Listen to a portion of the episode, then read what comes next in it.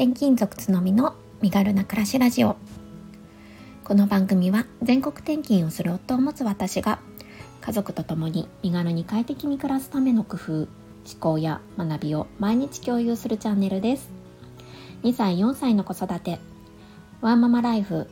読んだ本のことなど34歳のありのままをお伝えします。おはようございます。こんにちは。こんばんは。つのみです。3月19日日曜日です。皆様いかがお過ごしでしょうか、えー、今日はですねお金の価値観についてお話ししたいなと思います、えー、昨日ですね、えー、子育ての考え方について触れたと思うんですけれどもその中で、まあ、私の大切にしている考え方として子供を社会で育ててもらうっていうものがあったと思うんですよね。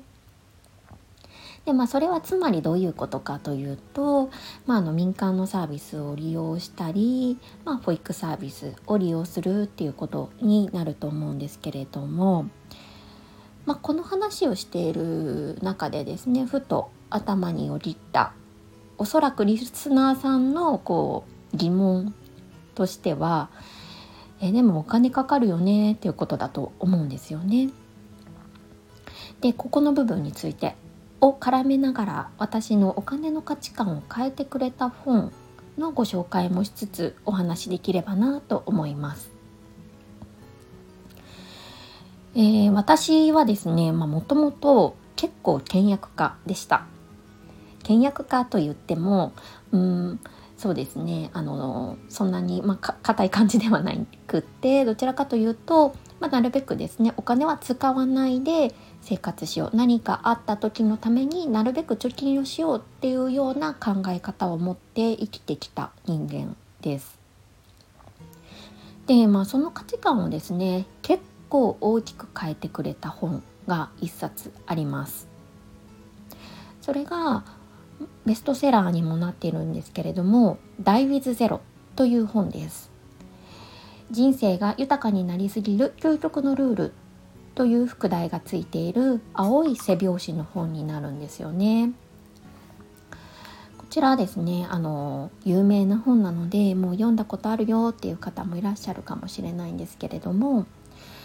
あ、このですね本は題名の通り「Die with Zero」えー、ゼロで死ぬっていうことです。はい、つまりお金は使い切りましょうっていうことを提唱している本になるんですよね。まあこの本はですね私がなるべく貯金をしようっていう思考をしていたことを思考を、えー、結構覆してくれた本になります。一刻も早く、まあ、経験にお金を使いましょうとかあとはですね、うん、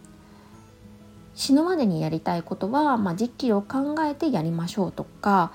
その一生のうちで、えー、自分自身がどのタイミングでお金をしっかり投資するべきか、まあ、使うべきかっていうことを、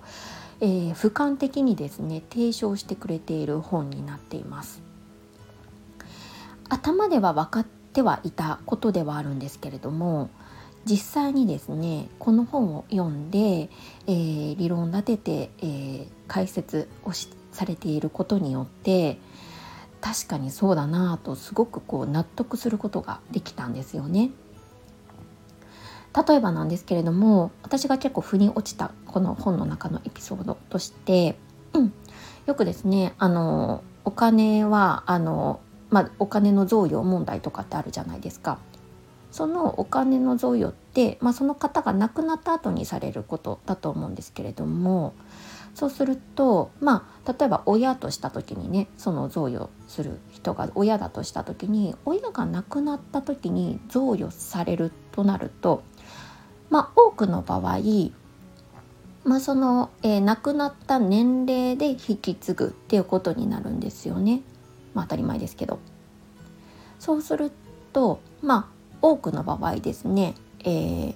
自分自身も受け取った時は年を取っている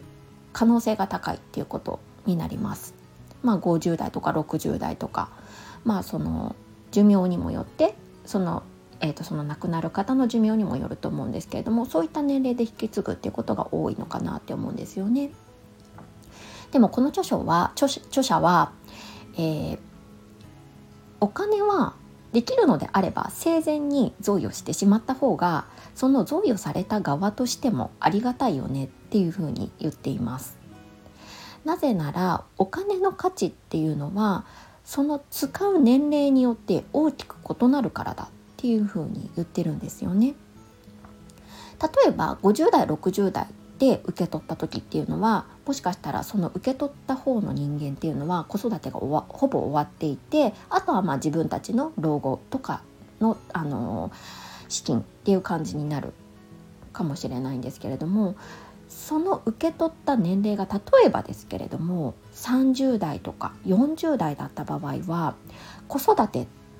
とか、まあ、あの自分自身たちのその自己投資とかそういったところの使わ使いたいお金がたくさんある時期にお金を受け取ることができる。そうするとお金の価値は同じ額でもだいぶ変わってくるよねっていうことを言っていました。確かにそうだなって思うんですよね同じ100万円だったとしても60代で受け取る100万円と30代で受け取る100万円のありがたみってきっと違ってくるはずなんですよね。こんなように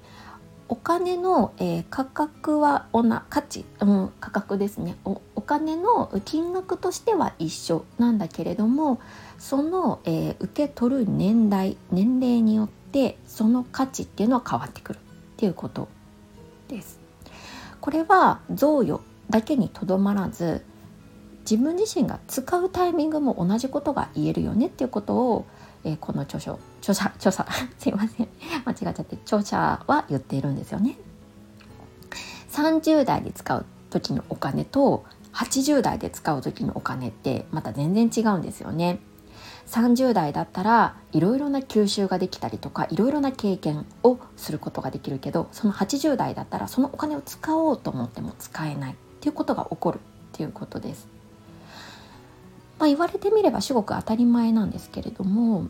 まあ、確かにそうだなと深く納得できる内容が盛りだくさんの本だったんですよね。でまあこの本を読んでから私は、まあ、もちろんですねあの一定額の貯金、まあ、子どもたちのためにもあの一定額は必要だっていうふうには考えてはいるものの必要以上の,、まあ、あの節約っていうのはする必要はないかなっていうふうな考えに変わりました。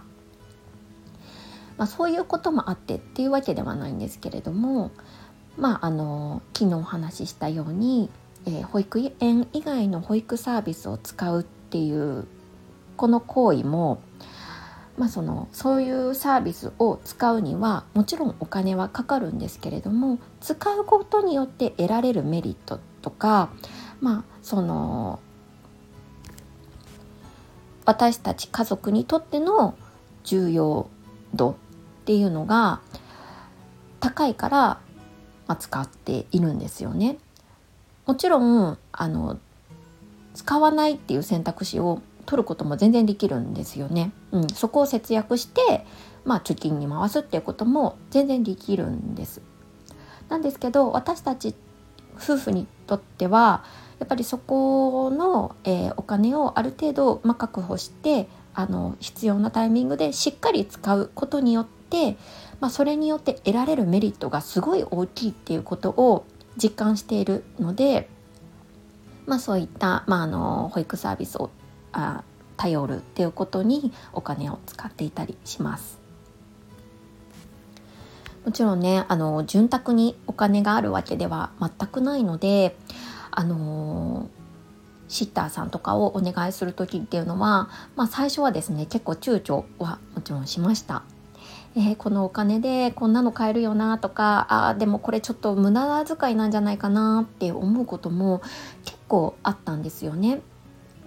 でもやっぱりその時間3時間とか2時間だけでも例えばシッターさんに来てもらって自分たちがリフレッシュすることによってたくさんの笑顔があの戻ってきて子供にもよりあの優しくできたりとか家族みんなが充実した時間を過ごせるっていうふうに考えると、まあ、その金額っていうのは決して高いものではないなっていうふうに思えるようになりました。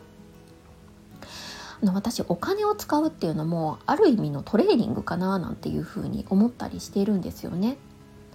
うん、だからなんかこうまあ、もちろん使うことだけがすごいあの重要だっていうことを言いたいわけではなくもちろん貯金とか投資っていったところも大切だとは思うんですけれどもそういった使うことへのうんと考え方っていうのもなんか一度見直してみるともしかしたらうんお金のですね価値観とかも変わってくるきっかけになるのかななんていうふうに思いました。そしてやっぱりこうお金はエネルギーで自分たちの生活を豊かにしてくれるものなのでこううまくですねこの人生長い人生で付き合っていきたいものですよね。私もちょっとですね、まあ、お金との付き合い方とかに関しては日々勉強中なのでまたいろいろですね考えることとかあったらアウトプットできればなと思っております。はいここからはコメント返しをさせていただきます。えー、昨日の放送ですね子育て苦手な私の子育て思考社会と一緒に育ててもらう感覚にコメントをいただきました。ちかさんです。つのみさんこんにちは。めちゃくちゃ共感です。私も母親になってみて初めて自分は子育てに向いていないんじゃないかと気づきました。遊んであげるっていうのがあまり得意じゃなく小学校の卒業文集で幼稚園の先生になりたいと書いた自分にどの口が言うんやと突っ込みたくなります。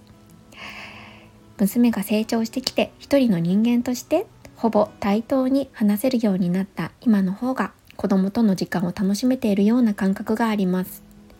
いろんな葛藤を経て私自身も自分が得意なことと苦手なことを両方受け入れられるようになったのかもしれませんということでコメントいただいていますありがとうございます。ね共感していただいて本当に嬉しいです。こういうね、あのことってなかなかこう公に言うのってちょっと勇気がいったんですけれども同じような感覚を抱いていたっていうことで、うん、少しほっとしましたそう本当にあの実際に母親になってみて分かることってたくさんありますよね。ね、私もあの本当に子供の頃は早くお母さんになりたいとかお母さんごっことかね知ってたりとかおままごととかでも早くお母さんになりたいななんて思ってたり していたのであのこんな風なね気持ちになるなんて全く予想だにしてなかったんですよね。そうなのであの結構衝撃的だったんですけれどもまあそうですよねあの本当にお子さんの成長とともに、まあ、自分自身の受けられることと受けられないことっていう、まあ、自分自身もこう母親としても成長していくと思うのでそういった中でですね、まあ、うまくあの気持ちに折り合いをつけながら付き合っていきたいですよね。一緒にあの母親業頑張っていきましょう。ちかさんありがとうございます。はい、続いてゆかさんです。私も何度も母親向いてないなぁと精神的に参った一人です上の子が9歳になった今も気まずく気気難しくなっていく娘に歩み寄ったり時には見守ったりということが本当に下手だなぁと自分にがっかりすることもあります。大人だけの時間を持つって本当に大切ですよね。自分の軸が大人にあるだけでとても満たされます。母親だけどそれ以前に一人の人間なので自分を満たすということも大切にしたいですよね。とお話聞きながら自分に言い聞かせました。ゆかさんありがとうございます。そう本当にそうなんですよね。そしてあの9歳っていうことでもう私よりもだいぶ子育ての先輩かと思うんですけれどもしかもゆかさん4人もいらっしゃいますしね。あのだいぶあの先輩っていうことだと思うんですけれどもそれでもね親に向いてないなって思われることがあるっていうことで本当自分だけじゃないなと勇気づけられました。ゆかさんもおっしゃるように本当にこう時間の軸が大人にあるだけで満たされるっていうのは本当におっしゃる通りだなって思います。なんかやっぱり子供と一緒にいるとどうしても子供の軸で子供中心に回っているっていうのがもうそれ自体がストレスなんですよね。なのでこうねちょっとこう仕事でも子育てでも全くないまっさらな時間っていうのを取り戻せるとまたね少し笑顔が戻ってくるのかななんて私も思ってます。はいありがとうございます。えー、すいません、ちょっとね、あの子供が乱入してきてしまって、えっ、ー、と、ちょっともしかしたら声が入ってしまったかもしれないんですけれども、えっ、ー、と、最後に歌つ、歌すきさんです。つのみさん、こんにちは。今回のお話、共感です。私も母親になってみて、自分って子供とじっくり遊ぶの苦手かも、と思うようになりました。自分の時間が欲しくてたまらないです。私は元幼稚園教諭なので、よく幼稚園の先生やってたなら子供と遊ぶの得意でしょ